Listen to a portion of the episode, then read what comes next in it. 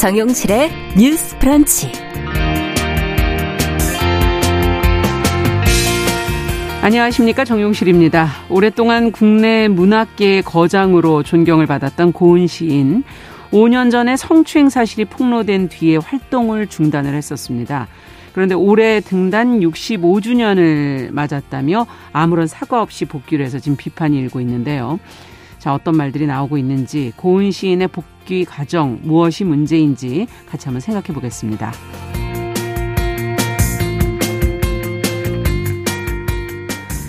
네, 거짓말을 하면 코가 길어지는 말썽꾸러기지만 아버지를 사랑하는 귀여운 피노키오 이야기, 우리가 잘 아는 친숙한 이야기죠.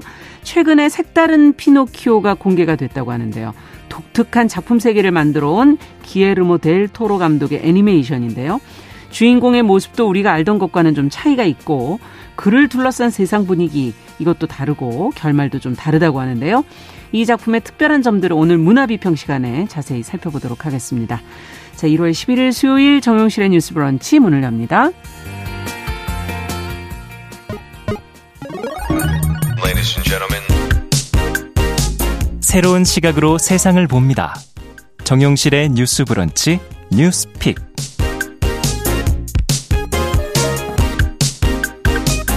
네, 정용실의 뉴스 브런치 언제나 청취자 여러분들과 함께하고 있습니다.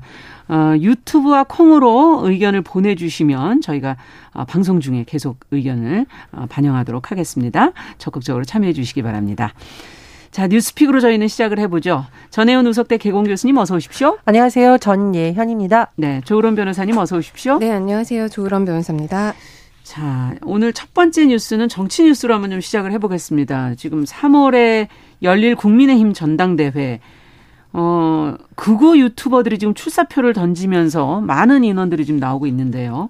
어떤 사람들이 지금 출마 의사를 밝히고 있는지, 이에 대해서 분석들과 또 우려들이 지금 나오고 있는데, 이것도 좀 같이 한번 살펴보죠. 조 변호사님께서 좀 정리해 주세요. 네, 국민의힘 전당대회가 이제 한 두 달을 앞두면서 그렇죠. 굉장히 많은 관심을 모으고 있습니다. 그중에서도 이제 극보수 성향으로 알려지고 있는 유튜버들이 출사표를 내던지면서 많은 관심을 받고 있기는 한데요. 일단 유튜브에서 신의 한수 채널을 운영하는 신혜식 대표가 10일 여의도의 한 건물에서 선거 캠프 개소식을 열었고요. 네. 이 신 대표는 체제 파괴 세력과의 전쟁에서 완벽하게 승리해 진정한 정권 교체를 이뤄내야 한다며 이제 국민의힘 최고위원 출마를 선언했습니다. 예. 이 신의 한수 채널은요, 극우 성향으로 지금 분류가 되고 있는 유튜브 채널로요, 구독자가 이제 147만 명에 달하고 있어요. 근데 이 신혜식 대표뿐만 아니라 구독자 수 84만 명인 유튜브 채널 가로세로 연구소, 그러니까 일명 가세연이라고 네. 하는데, 거기에 이제 김세희 대표 같은 경우에도 일전에 최고위원 출마 의사를 밝혔고요. 가세연 같은 경우에는 과거 이준석 전 대표의 그 성비 의혹을 제기한 보수 성향의 채널로 알려지고 있고, 네. 2020년 총선 당시에는 그 신혜식 대표가 운영하는 신의 한수와 나란히 이제 사전 투표 조작 의혹을 제기한 바도 있습니다. 그리고 이뿐만이 아닙니다. 이제 윤석열 대통령 배우자 김건희 여사의 팬클럽으로 알려지고 있던 그 건희사랑. 네. 의 회장을 지낸 강신업 변호사도 이제 작년 말 국민의힘 당대표 출마 의사를 밝혔었는데요. 당대표. 네, 네. 그도 역시 이제 유튜브 채널 강신업 TV의 운영자입니다. 이렇게 유튜버들의 출마를 놓고 이제 당내에는 기대와 우려가 교차하고 있는데요. 그렇겠는데요. 일단 예. 많은 구독자들을 보유하고 있는 채널의 그 운영자다 보니까 아무래도 출마를 하게 되면 유리하지 않겠는가? 흥행을 예. 이끄는 요인으로는 이제 긍정적으로 평가할 수 있겠지만은 예. 만약에 실제로 이들이 당선이 되면 당이 너무 극우적인 성향을 그렇죠. 띠게 되는 것이 아니냐라는 네. 걱정도 많습니다. 이제 유상범 국민의힘 의원 같은 경우에는 이제 지난달 한 라디오 인터뷰에서 이제 경선 과정에서는 어느 정도 도움이 될 것 같다라는 관측을 내놓은 입장도 있는데요. 다만 또 한 어떤 국민의힘 관계자 같은 경우에는 그동안 이제 당 차원에서 중도나 외연 확장이 중요하다고 강조를 해왔는데 네. 이렇게 만약에 극우 유튜버들이 당선이 되면 이제 혹시라도 당의 비호감 이미지가 높아질까 걱정이라면서 두렵다. 이제 네. 지적을 하는 우려된 목소리도 있습니다. 네. 왜 이럴까요? 왜 갑자기 이렇게 다 출사표를 던진 걸까요? 한번 좀 분석을 해볼까요? 정 교수님 어떻게 보십니까? 일단은 국민의힘의 전당대회 관련한 규칙이 예. 여론조사를 반영하는 것을 아예 빼버리고 당원 투표 100%로 바뀌었습니다. 예. 그렇다 보니까 뭐 중도적이라든가 이런 여론의 움직임은 상대적으로 반영이 덜 될 것이고 당원들 같은 경우에는 아무래도 이제 윤석열 대통령을 중심으로 조금 더 보수색이 강한 성향이 강할 것으로 예측이 되기 때문에 네. 상대적으로 유튜버들이 아 내가 좀 출마해도 될 가능성이 있겠다 이런 생각을 한 것으로 보이고요. 그러니까 쉽게 말하면 이제 전당대회 규칙이 그리고 예전에 개정이 됐으면 여러 가지 다른 정치인들도 준비를 했겠지만 이게 좀 갑작스럽게 개정된 면이 있습니다. 예. 그렇다 보니 이미 상당히 많은 구독자를 건드린 유튜버들의 경우에는 본인의 채널을 운영하고 있기 때문에 짧은 시간 안에 어떤 여론전을 하기가 굉장히 유리하거든요. 그렇죠. 그런 부분이 영향을 미친 것으로 보이는데 근데 이제 어떤 당대표 선거니까 당원들의 의중을 많이 반영했나라는 주장 자체가 원론적으로는 맞아 보이지만 역시나 우려되는 부분은 뭐냐면 이렇게 강성보수로 활동하고 있는 유튜버분들의 주장이 민심과 괴리된다는 지적도 많고 그렇죠. 있거든요. 그리고 일부 유튜버들이 하는 주장은 너무 어떤 반대 세력이라든가 또는 심지어 뭐 연예인이라든가 유명인들을 상대로 명예훼손 소지가 있거나 심지어 미성년자에 대한 인권 침해가 있는 그렇죠. 소지에 그런 것으로 너무 자극적이다라는 비난도 임박가 있습니다. 그런데 이런 부분이 걸러지지 않고 집권 여당의 지도부에 출마하는 이 현상이 과연 정치 발전이라든가 여당이 민심을 얻는데 좋을 것인가에 대해서는 저는 상당한 오히려 부작용이 있을 수 있다. 이런 네. 우려가 제기됩니다. 네. 어떻게 보세요, 조 변호사님? 일단 사실은 제가 생각할 때는 자기 정치를 하기 위한 것이 아닌가 이렇게 생각이 듭니다. 일단 개정, 그러니까 그 규칙이 바뀌어가지고 이제 당심 100%라고 하면은 일반 민심과는 상관없이 당원들의 지지만 얻으면 뭐 최고위원이든 이제 당대표가 되는 네. 것으로 이제 바뀌었잖아요. 그렇다 보니까 뭐 100만 명이 넘는 유튜브 채널을 운영을 하는 사람들이 이제 나오게 되면 그 사람들을 자기 유튜브 채널에서 당원 가입을 시켜서 충분히 자기의 지지 세력을 당내에서 확보를 할 수가 있게 됩니다. 네. 그리고 구독자 같은 경우에는 굉장히 적극적으로 뭔가 행동하시는 분들이 많기 때문에 이렇게 뭐 당원 가입이라든지 실제 뭐 당대표 선거나 최고위원 선거에 있어서 적극적으로 뭔가 행동을 할 가능성이 크거든요. 그렇다 보니까 아무래도 이제 바뀐 그런 규칙들이 자신에게 유리하다고 판단을 했다. 한 것이고 네. 그래서 혹시 내가 당대표가 될 수 있지 않을까 내지는 최고위원이 될 수 있지 않을까 이런 가능성을 가지고 이제 도전을 하는 것 같고요. 예. 만약에 꼭 당선이 되지 않는다고 하더라도 예. 지금 굉장히 국민의힘 전당대회에 국민적인 관심이 많이 쏠리고 있는 상황이잖아요. 예. 그런 가운데서 자기의 이름이 거론이 되고 자기의 이름이 언론에 의해서 홍보가 되면 또 다르게 자기의 유튜브 구독자들이 늘어서 또 다른 어떤 경제적인 이익을 창출할 수 있는 방법, 홍보 방법으로도 저는 사용을 할 수 있게 있다고 볼 수 있기 때문에 네. 당선이 되던 당선이 되지 않던 간에 이 사람들로 하여서는 별 뭐 타격이 없는 거죠. 잃을 게 없는 거죠. 오히려 홍보 효과만 줄 수 있기 때문에 예. 적극적으로 이것을 이용하는 것이 아닐까 그렇게 생각을 합니다. 네, 자기 홍보에는 도움되고 자기 정치에는 도움되지만 이게 과연 그러면 여당인 국민의힘에게 도움이 될 것인가. 어떻게 보세요? 극우 유튜버들이 뭐 유튜브로서 외곽에서 활동하는 것까지는 뭐 크게 문제가 아니지만 당으로 들어와서 지도부에 정식 진입하는 거 이거는 다른 얘기 아닐까요? 근데 이제 전당대회 집권 여당의 지도부를 뽑는 과정 자체도 굉장히 중요하잖아요. 그럼요. 그 과정에서 국민들에게 어떤 모습을 보이고 어떤 사람들이 어떤 비전을 보여주느냐가 국민들에게 또 다른 관심사가 될 수 있는데 네. 제가 보기에 이게 마치 윤석열 대통령을 너무 뭐 찬양하는 쪽으로 가거나 그렇죠. 반대하는 여론을 내면 저 사람 몰아내자 지금 약간 이런 기류가 있는 것을 더 강하게 만드는 것이 아닐까 생각이 들어서 이게 국민들이 보기에 과연 맞냐라는 의구심을 그러네요. 오히려 갖게 할 수도 있다라고 보고요. 또 하나 제가 말씀드렸듯이 이게 어떤 합리적 보수나 정책적 논쟁이 되는 것이 아니라 야당 특정 인사를 악마화하거나 아니면 반대 세력을 당에서 축출해내는 도구로 활용되는 것이 아닐까 굉장히 우려가 됩니다. 그래서 이거는 지도부가 아마 전당대회 관리라든가 이런 거에 대한 일정 부분 또 준비를 시작하는 것으로 알려져 있는데 그 부분에 있어서 컷오프 그러니까 본선에 진출한 사람들이 좀 좁히거든요. 많은 경우에는. 네, 좁혀서 올라가는데. 예, 그런 네. 기준을 잘 만드는 것도 앞으로 지금 현재의 당 지도부라든가 이 선거 당내 선거관리위원회가 할 역할이라고 생각을 하고요. 그런 부분이 안 돼서 만에 하나 소위 말해서 이제 강성 유튜버, 극우 유튜버로 불리는 사람이 지도부에 진입하면 어떻게 될까? 네. 제가 조금 취재를 해봤거든요. 예, 예상 어떤 예상이 되십니까? 제가 한 두세 분 정도 예. 내년에 총선 출마가 거의 확정되어 있는 분들, 뭐 공천이야 나중에 봐야겠지만 물어봤는데 내신 걱정을 많이 하시더라고요. 내신 걱정을 많이 하시는 분들도 부분에서. 있다. 예를 들면. 말 그대로 이제 결국은 수도권이나 이런 데도 중도층을 얼마나 많이 흡수하느냐가 성패의 요인이 될 텐데. 너무 중요하죠. 수도권에서 그렇죠. 특히. 당내 네. 보수층은 직결시킬 수 있지만 중도층이 오히려 떠나가게 한 요인이 되지 않을까라는 우려를 하고 있는 거고요.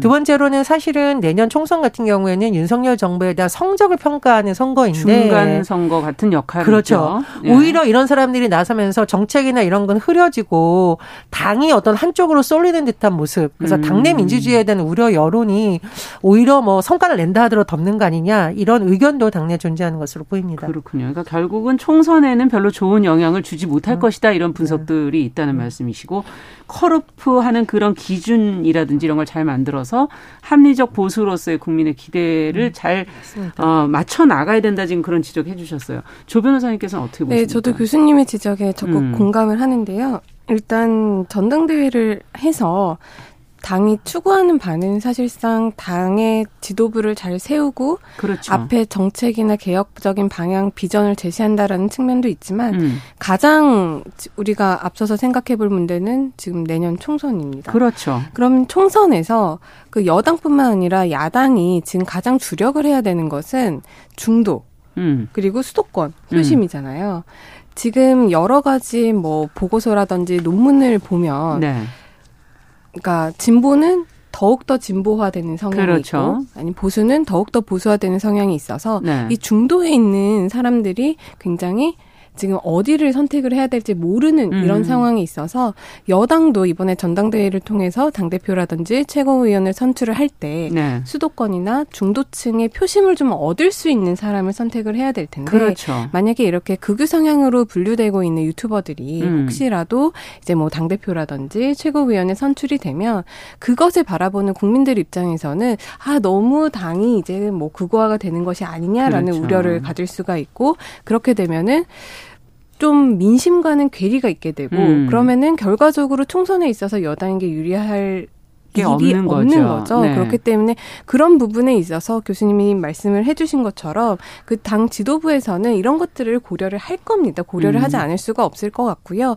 말씀 뒤에 드리겠지만은 그렇기 때문에 뭐 예비 경선이나 이런 데서 자격 기준을 조금 더 엄격하게 이제 해서 국민들을 바라봤을 때 그래도 어느 정도 이해가 되는 자격을 가진 사람들이 출마를 할 수 있도록 그렇게 좀 당내 룰을 바꾸지 않을까 싶습니다. 맞아요. 지금 정치적으로 양 극단 좌우가 모두 극단으로 지금 치닫고 있고 부동층이 존재하는 상황에서 그 뭐 좌우는 사실 고정적이기 때문에 표를 생각한다면 중도가 가장 중요한 부분이고 어떻게 중도 표심, 부동층을 어떻게 안아갈 것이냐 하는 부분일 텐데요. 자, 앞서 얘기해 주신 것처럼 예비 경선이라든지 이런 데서 자연스럽게 탈락할 수도 있지만 그거는 뭐 생각에 그치는 거고 실제는 또 가봐야 아는 거죠.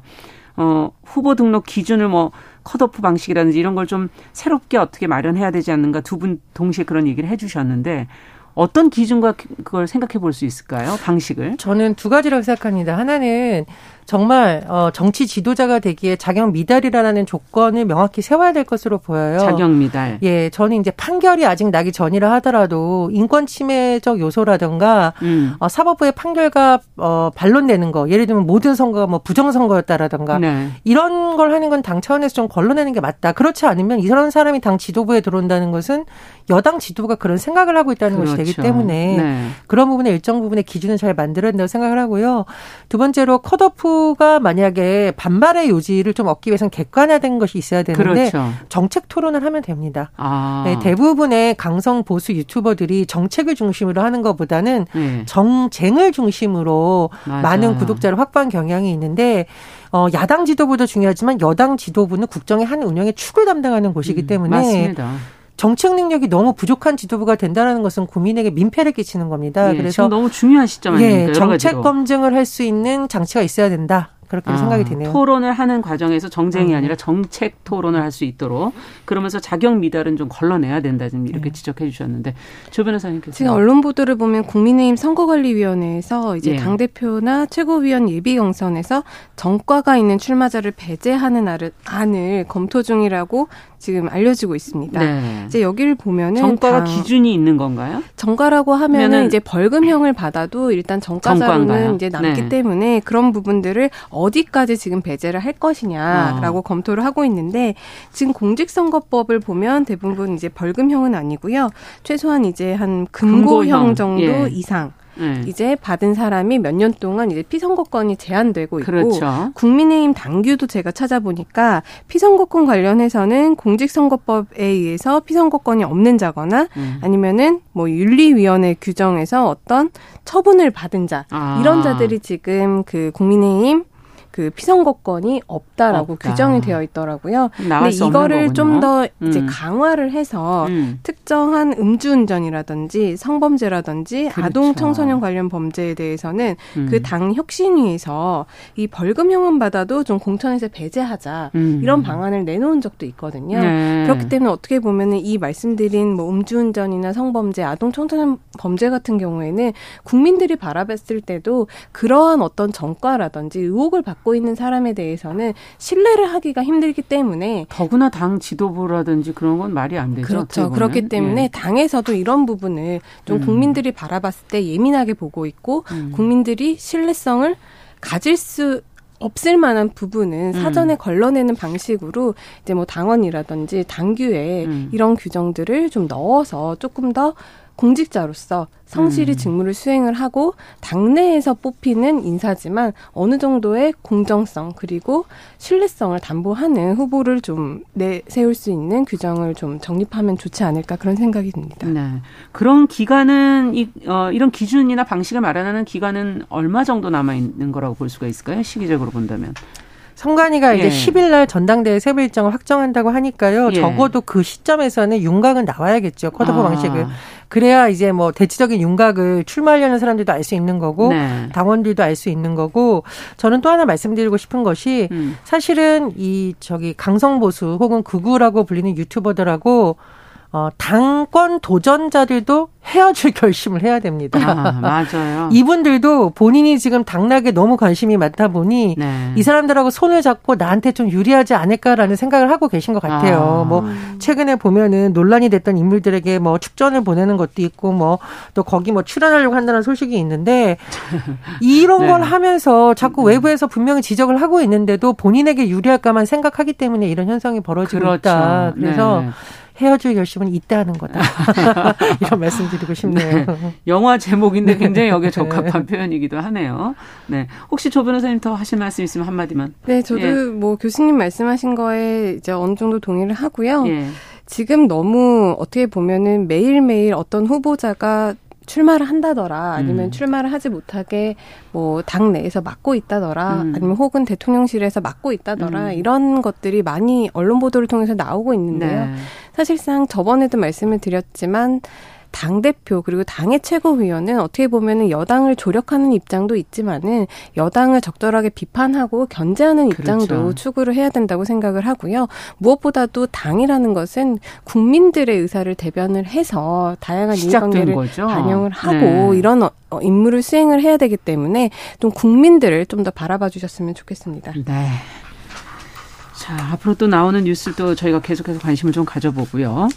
두 번째 뉴스로 좀 가보겠습니다. 앞서 제가 오프닝에서 좀 말씀을 드렸었는데 성추행 논란 이후에 지금 대외 활동을 중단했던 고은 시인 복귀를 했습니다. 반응은 싸늘한 반응이 지금 이어지고 있는데 어떤 지적들이 나오고 있는지 뭐 작가나 출판사 쪽의 입장이 밝혀진 건 없는지 정 교수님께서 먼저 좀 정리해 주시면 같이 얘기를 좀 나눠볼까요? 예, 문단 내에 이런 성추행, 성범죄 논란은 사실은 뭐 2016년 그 전부터 계속 문제가 되게 왔지만 본격적으로 대중의 관심을 받은 시기는 2017년이라고 보통 분류가 됩니다. 그렇죠. 당시에 최영미 시인이 개간지 황해 문화에 어떤 시를 발표했는데요. 이것이 고은 시인이 지칭하는 것이다. 이렇게 논란이 됐고 이것이 미투 운동을 이어지는 촉발제가 됐다는 평가가 많죠.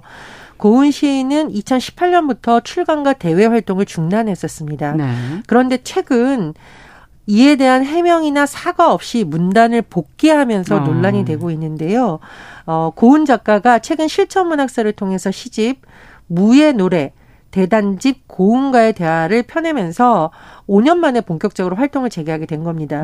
이에 대해서 지금 문단 내에서도 반발 여론이 있고 또 말하자면 이 실천문학사에 대해서 출판 도서 불매운동을 해야 된다. 이런 시민들의 의견도 올라오고 있으면서 다시 한번 이런 논란이 촉발된 배경 그리고 과거에 있었던 일이 그런 문단 내 어떤 자정 노력으로 이어졌는지에 대해서도 다시 한번 비판적인 목소리가 나오고 있는 상황입니다. 네.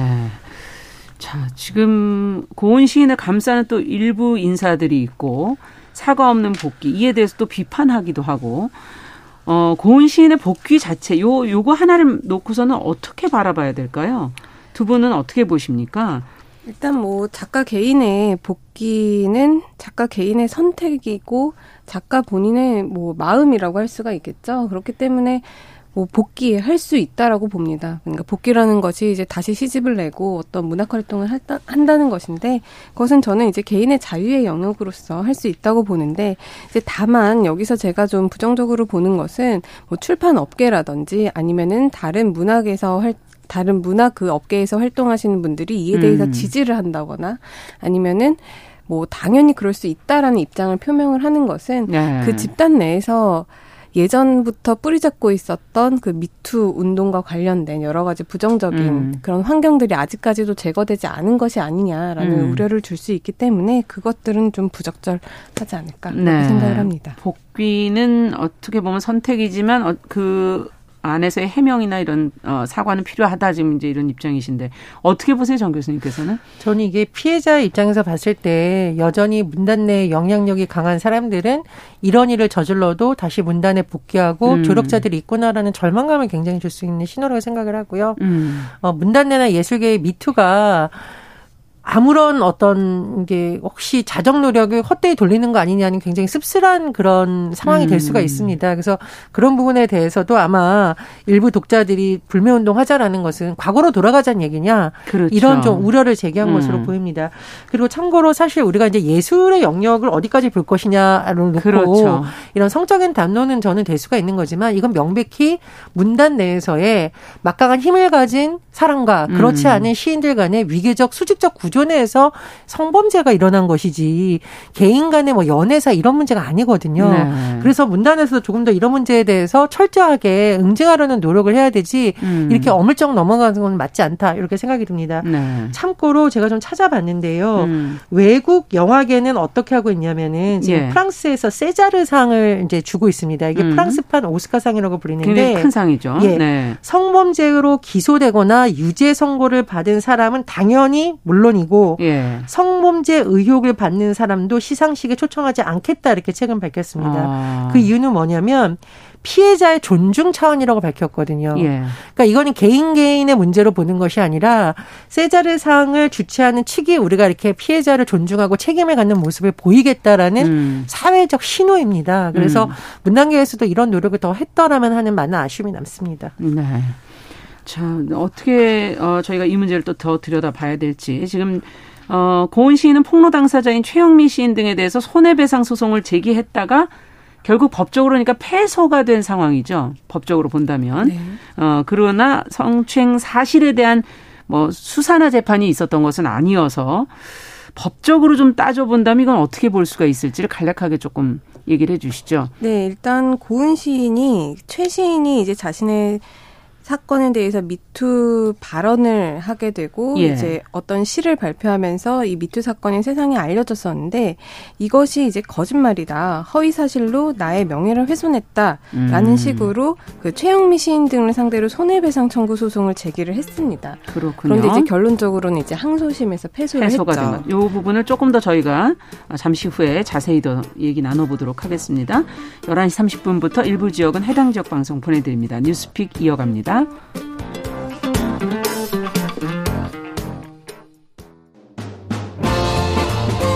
여러분은 지금 KBS 1라디오 정용실의 뉴스 브런치와 함께하고 계십니다. 네, 뉴스픽 성추행 폭로 이후에 활동을 중단했던 고은 시인의 복귀와 관련해서 이제 이야기를 나눠보고 있는데요. 조 변호사님께 앞서 이제 법적으로 이 문제를 조금 더 들여다보자라고 제가 말씀을 드렸고, 고은 시인이 허위 사실에 대해서 지금 허위 사실을 퍼뜨렸다 손해배상 소송을 제기했다가 패소했다. 패소한 이유가 어떻게 되는 겁니까? 그러면 일단 민사 소송이었다는 점을 우리가 주목해봐야 될 것 같습니다. 이제 민사 소송이었기 때문에, 그리고 손해배상 소송이라는 거는 허위 사실이 있었고 그로써 피해가 있었다라는 걸 입증을 하면 이제 고은 시인이 자기가 받은 피해에 대해서 배상을 받을 수 있는 판결인 건데요. 네. 일단 형사 사건이 아니기 때문에 실제로 성범죄가 있었는지 뭐 수사기관에서 수사를 한 건 아닙니다. 네. 하지만 이제 법원에서 고은 시인 측과 그 최 시인 측의 주장을 들어보고 그 성범죄와 관련된 그 구체적인 묘사에 대해서 이게 허위 사실인지 아니면은 이게 뭐 진실된 사실인지 이 부분을 민사 재판이기는 하지만 가려내긴 했습니다. 이제 결론적으로. 이제 민사재판부에서의 입장은 최 시인의 진술이 구체적이고 일관되기 때문에 특별히 허위로 의심할 사정이 보이지 않는다. 이제 반면에 이제 고은 시인의 진술은 조금 신빙성이 없다. 그래서 이제 결론적으로 봤을 때는 민사 재판이긴 하지만 그 최 시인의 주장이 허위가 아니다라고 이제 재판을 한 거거든요. 그리고 이제 항소를 했는데 항소심에서도 이제 똑같았습니까? 똑같았습니다. 이제 결론적으로 최 시인의 발언이 구체적이고 일관되기 때문에 진실이다라는 쪽의 입장을 들어준 건데요. 그렇기 때문에 고은 시인 측에서 10억 원이 넘는 손해배상을 청구를 했었는데 이게 다 모두 기각이 된 거죠. 그래서 어떻게 보면 법적으로는 일단 그런 성범죄 사실이 있었다라는 것으로 형사재판은 아니지만 일단 결론이 나왔었던 상황이고요. 그 부분에 대해서 결론이 나기 전 그리고 나고 나서도 고은 시인 입장에서는 전혀 이 부분에 대해서 사과나 구체적인 해명은 하지 않고 있는 상황입니다. 네, 어떻게 보세요, 정 교수님?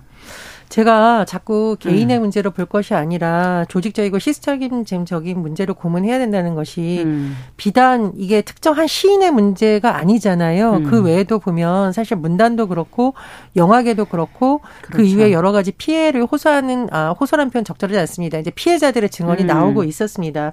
제가 자꾸 이런 얘기를 하는 층 제가 이제 프랑스 얘기 말씀드렸잖아요. 미국 아카데미가 어떻게 했었냐면은 굉장히 유명한 빌 코스비 아시죠?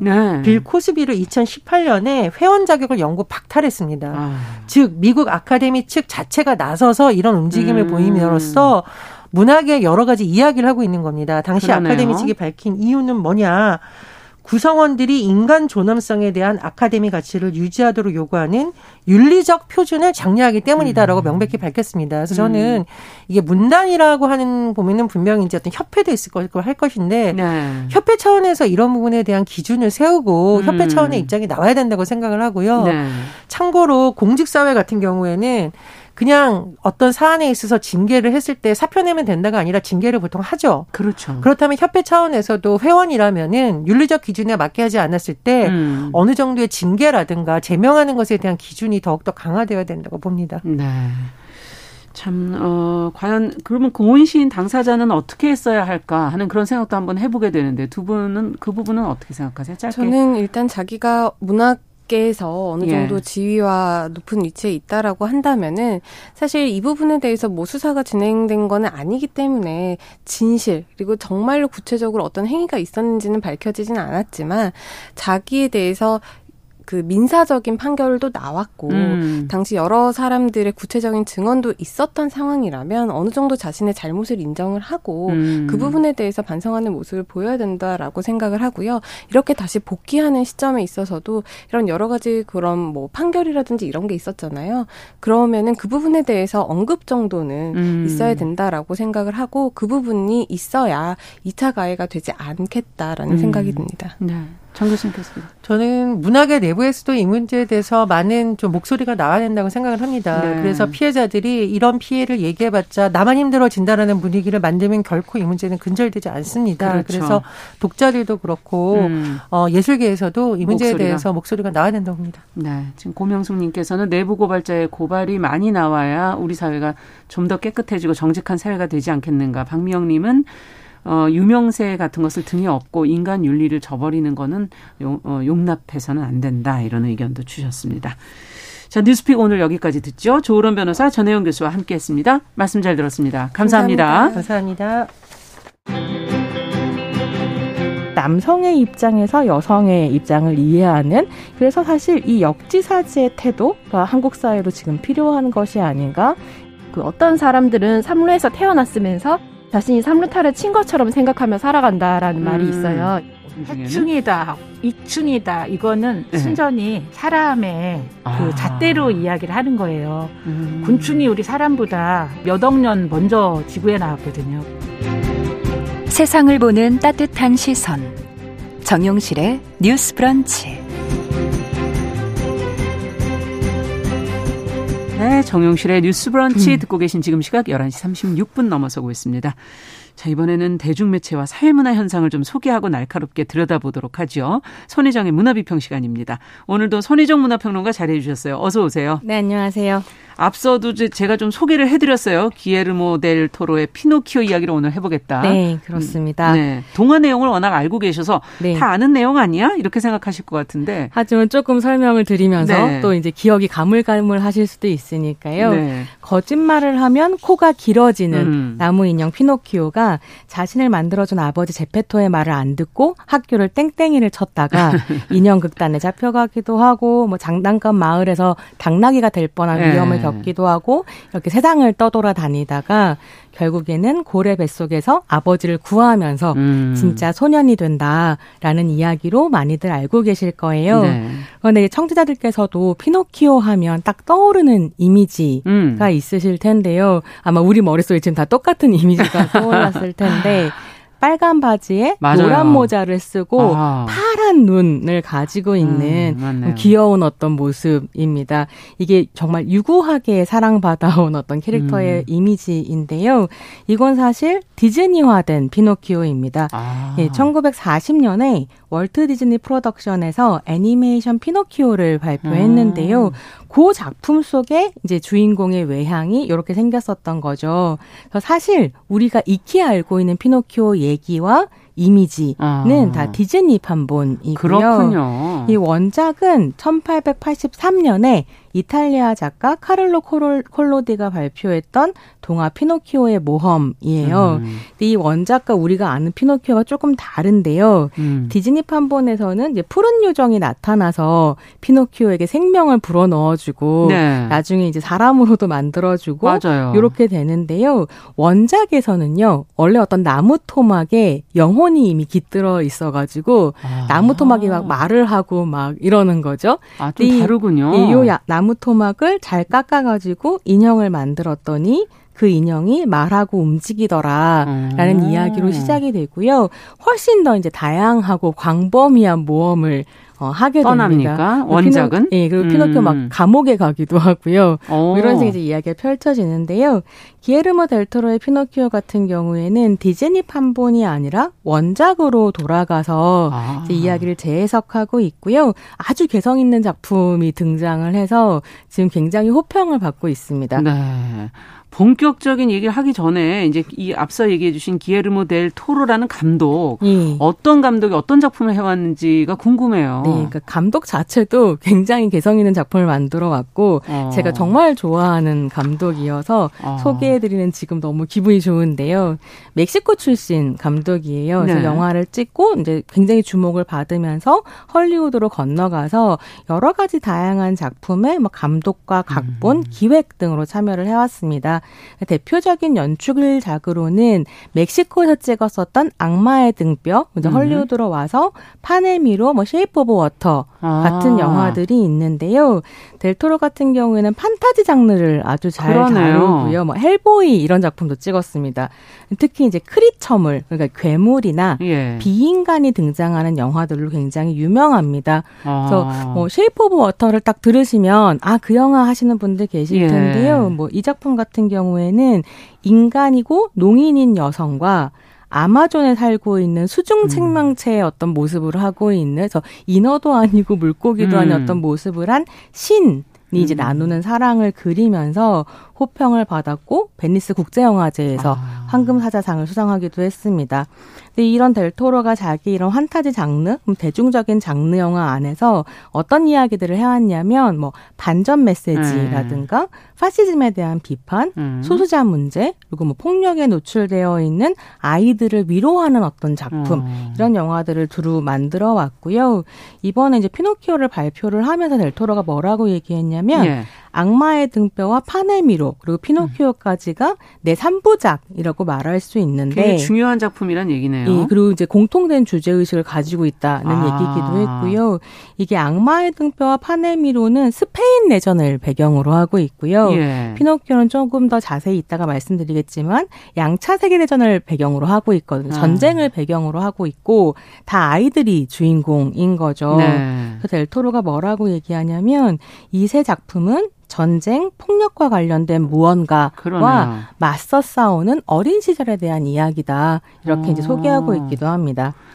야, 그렇군요. 근데, 말씀만 들어도 이 피노키오가 전형적인 그, 앞서 디즈니적인 그런 어떤 귀여움 네. 이런 거랑은 좀 무관해지는 느낌이 좀 들긴 해요. 굉장히 다크해지는 예. 부분이 있죠. 네. 그래서 이런 식의 분위기가 사실은 피노키오 캐릭터의 이렇게 외형 디자인에도 반영되어 있다고 할 수 있을 텐데요. 델토로 자체가 이제 워낙에 귀여운 것보다는 기이한 것 하지만 매혹적인 것에 대한 상상력이 굉장히 발달되어 있는 그렇군요. 사람이에요. 그래서 디즈니처럼 피노키오를 뭐 순종적이고 나쁜 짓이라고는 거짓말밖에 할 줄 모르는 이런 이제 아가로 그린 게 아니고 백인 소년으로 만들지 않았고요. 델토로의 피노키오는 나뭇결이 그대로 살아있는 모습에 눈알도 없고 사람처럼 옷을 입혀놓지도 않았습니다. 게다가 좀 흥미로운 건 이제 만들다가 만 상태로 등장을 하는데요. 이 델토로 피노키오 내용 자체가 전쟁으로 아들을 잃은 제페토가 그 슬픔에 이제 매일매일 술을 마시다가 어느 날 만취 상태에서 굉장히 충동적으로 나무를 깎기 시작하고 그래서 피노키오를 만들거든요. 근데 만들다가 너무 피곤해진 거죠. 만취 상태니까. 그래서 내일 완성해 줄게 이러고 이제 피노키오를 두고 자러 가요. 그래서 어떻게 되냐면 귀를 한쪽만 만들고 나머지 한쪽을 안 만든 상태인 거죠. 그래서 이제 피노키오가 귀가 하나 없는 하나밖에 없는 하나는 없는 예. 이런 이제 외형을 하고 있습니다. 근데 이런 외형 자체가 델토로가 상상하는 피노키오의 성격과 굉장히 잘 어울리는데요. 피노키오는 이제 막 태어났기 때문에 굉장히 순수한 존재이기는 하지만 예. 진짜 정신이 사납고요. 영화 보다 보면 아 시끄러운가? 이런 생각이 들 정도로 굉장히 말도 많고 과도하게 힘이 넘치고 세상에 대한 호기심으로 가득 차 있는 와중에 어떤 규범과 예절도 배우지 않은 상태거든요. 뭐가 옳은지 그른지 잘 모르고 굉장히 욕망에 순수하게 잘 따르는 근데 이런 부분에서 디즈니보다 이제 이 작품이 더 콜로디의 원작에 가깝다라고 할 수 있겠는데요. 원작의 피노키오도 네. 처음엔 나무 토막이었고 그 다음에 인형이 되잖아요. 예. 완전히 통제불능의 망나니처럼 그려지거든요. 막 태어나자마자 굉장히 빠르게 뛰어다니고 예. 이런 캐릭터인데요. 델토로가 이런 원작의 피노키오를 뭐라고 표현하냐면 야생의 정령 같다. 라고 얘기했었어요. 그래서 요거를 이제 이 피노키오에 살렸고 이게 좀 재미있는 게 원작 자체가 이제 콜로디라는 사람이 어린이 신문이라고 이탈리아 최초의 어린이 잡지에서 연재를 했었던 작품인데요. 그렇군요. 처음에 연재를 시작했을 때 피노키오가 하도 못된 짓만 하고 다니다가 중간에 이제 사기꾼들한테 속아가지고 금방 죽거든요. 연재가 빨리 끝난 거예요. 근데 당시 피노키오 팬들이 어마어마하게 많아진 상태였고 왜 죽였냐? 살려내라고 이제 막 이래 성토를 해가지고 우리도 드라마 인기 있으면 막 더 이어가라 그렇죠. 늘려야지. 그래서 피노키오가 다시 네. 이제 살아나게 됩니다. 그래서 모험이 굉장히 길어지는데요. 어떻게 보면 콜로디는 말 안 듣는 아이는 이런 식의 이제 벌을 받는다라는 메시지를 그 작품에 심었는데 피노키오 안에서 이제 이 독자들이 못된 아이만을 본 것이 아니라 다른 매력을 봤었던 거죠. 그 매력 때문에 이제 피노키오가 살아나서 생명력이 길어졌었고 어떻게 보면 델토로가 이거를 이제 살려왔다라고 할 수 있고요.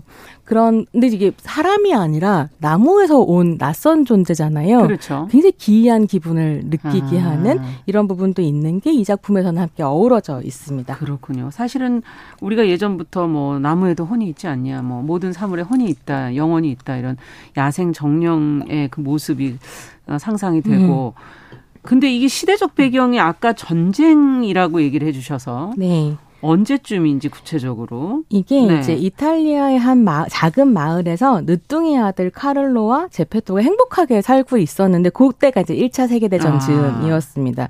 근데 이 전쟁이 터지면서 카를로를 잃게 되는 거죠. 또 어떤 상황이었냐면 다른 지역의 공격을 마치고 기지로 돌아가던 폭격기가 네. 기지까지 돌아가는데 이제 기름이 많이 드니까 기체의 무게를 줄이려고 남아있는 폭탄을 그냥 아무데나 떨어뜨린 거예요. 어머나. 그게 떨어지면서 이제 카를로가 무고하게 희생이 되는데요. 그 장면을 보면서 이게 전쟁이다라는 생각이 들더라고요. 그러니까 전쟁을 하기로 결정하는 사람들은 벙커 안에 숨어서 인생, 그렇죠. 그러니까 생명을 부지하고 있을 때 아주 무고한 사람들이 그냥 우연한 죽음에 막 따뜨리게 되는. 예. 뭐 그래서 이제 이렇게 아들을 잃은 제페토가 너무 상심을 해서 그 이후로 20년간 술을 마시면서 슬퍼합니다. 그리고 2차 세계대전의 전운이 돌던 시기에 예. 피노키오를 만들게 되죠. 이게 좀 흥미로운 게 이게 나무로 만든 인형인데 줄도 없이 막 혼자서 움직이고 말도 할 수 있고 근데 굉장히 순수한 어떤 소년인 거잖아요. 이런 소년이 등장을 한 것을 보고 그 마을에 있는 여러 어른들이 각기 다른 생각을 하거든요. 그러니까 제페토 같은 경우는 피노키오를 죽은 아들의 대체물로 그렇죠. 여기려고 하고 네. 마침 그 피노키오 동네에 머물고 있던 서커스 단장은 피노키오를 돈벌이 로 생각을 하죠. 그리고 이제 원작이 없는 한 캐릭터가 등장을 하는데요. 그 마을에 아주 광적인 파시스트인 그래서 무솔리니를 찬양하는 포데스타라는 시장이 있는데 이제 시장이 정치인이 이제 파시스트인 거죠. 근데 이 포데스타 같은 경우는 피노키오를 보고 완벽한 이탈리아 군인이라고 생각하게 됩니다. 왜냐하면 이 이제 델토로의 피노키오에 들어온 어떤 새로운 설정이 뭐냐면 피노키오가 죽지 않는 인형이라는 설정이고 죽어도 계속 깨어나거든요. 그러니까 죽지 않는 군인, 완벽한 이탈리아인. 원하는 거네요. 이렇게 네. 이제 생각을 하게 되고 이 어른들 손에 이끌려서 피노키오가 여기저기를 떠돌게 되는 게 이 애니메이션이 다루고 있는 갈등이기도 하는 거죠. 어른들의 욕망에 따라서. 그래서 이제 피노키오가 뭐 집을 나가서 처음에 서커스단에서 시간을 보내게 되는데요. 처음에는 이 서커스단에서 돈을 벌기 위한 엔터테인먼트로서 공연을 하는데 전쟁이 시작되면서 뭘 하냐면 정쟁을 옹호하고 홍보하는 프로파간다 이제 공연을 하게 되고요. 네. 이 공연을 무솔리니가 보러 오는 장면. 이 이제 들어가 있기도 합니다. 또 우여곡절 끝에 이 이제 서커스단에서 도망을 치고 난 다음에 어떻게 되냐면 그 파시스트 시장한테 징집이 돼서 소년병들이 훈련받는 군대에 들어가게 되거든요. 또 이제 여기에서 여러 가지 이야기들이 펼쳐지기도 하는 뭐 이런 상황들이 진행이 되죠. 어떻게 보면은 감독이 의도로 이걸 하나하나 보여주고 있는 건 아닐까 이런 생각도 들기도 하는데요. 네, 뭐 정확하게 의도했다라고 할 수 있겠고요. 그러니까 전쟁과 그 안에서 아이들이 겪는 고통, 뭐 비극 이런 것들을 보여주고 싶어 하니까요. 근데 이게 재미있는 건 뭐냐면 원작이나 디즈니에서는 되게 중요하게 다뤄지는 모험지가 어디냐면 장난감 마을입니다. 그래서 공부하기 싫고 게으른 아이들이 그렇죠. 평생 이제 먹고 마시고 놀고 싶어서 장난감 마을로 가고 예, 거기서 이제 뭐 한 5개월 정도 놀다가 다 당나귀가 되어서 또 팔려가는 이런 얘기가 되게 중요하게 나오고요. 거기에서 교훈은 분명한 거죠. 엄마 아빠 말 안 듣고 학교 땡땡이 치고 놀고만 싶어하면 이렇게 된다. 먹고 누우면 소된다랑 비슷한 얘기인 것 같은데요. 네. 근데 이제 델토로의 피노키오는 이 장난감 말을 싹 빼고요. 그 자리에 이제 군사훈련을 받는 군대의 이야기를 넣어버립니다. 그래서 요 부분이 이 영화에서 되게 중요한 부분이라고 생각하는데 그렇군요. 원작 같은 경우는 어쨌거나 아이들에게 경고를 날리는 이야기였다고 한다면 그러니까 네. 그 작품의 아름다움과 작품성을 빼고 얘기했을 때 아이들에게 경고를 날리는 이야기였다면 이제 이 영화 같은 경우는 어른에게 경고를 날리는 이야기가 되는 거죠. 네. 결말은 그러면 어떻게 될까? 기존의 것과 네. 뭐 같을까 다를까 뭐 여러 가지 궁금증이 드는데요. 또 청취자들께서 네. 스포일러를 너무 싫어하시니까 결말은 직접 보시라고 열어두겠고요.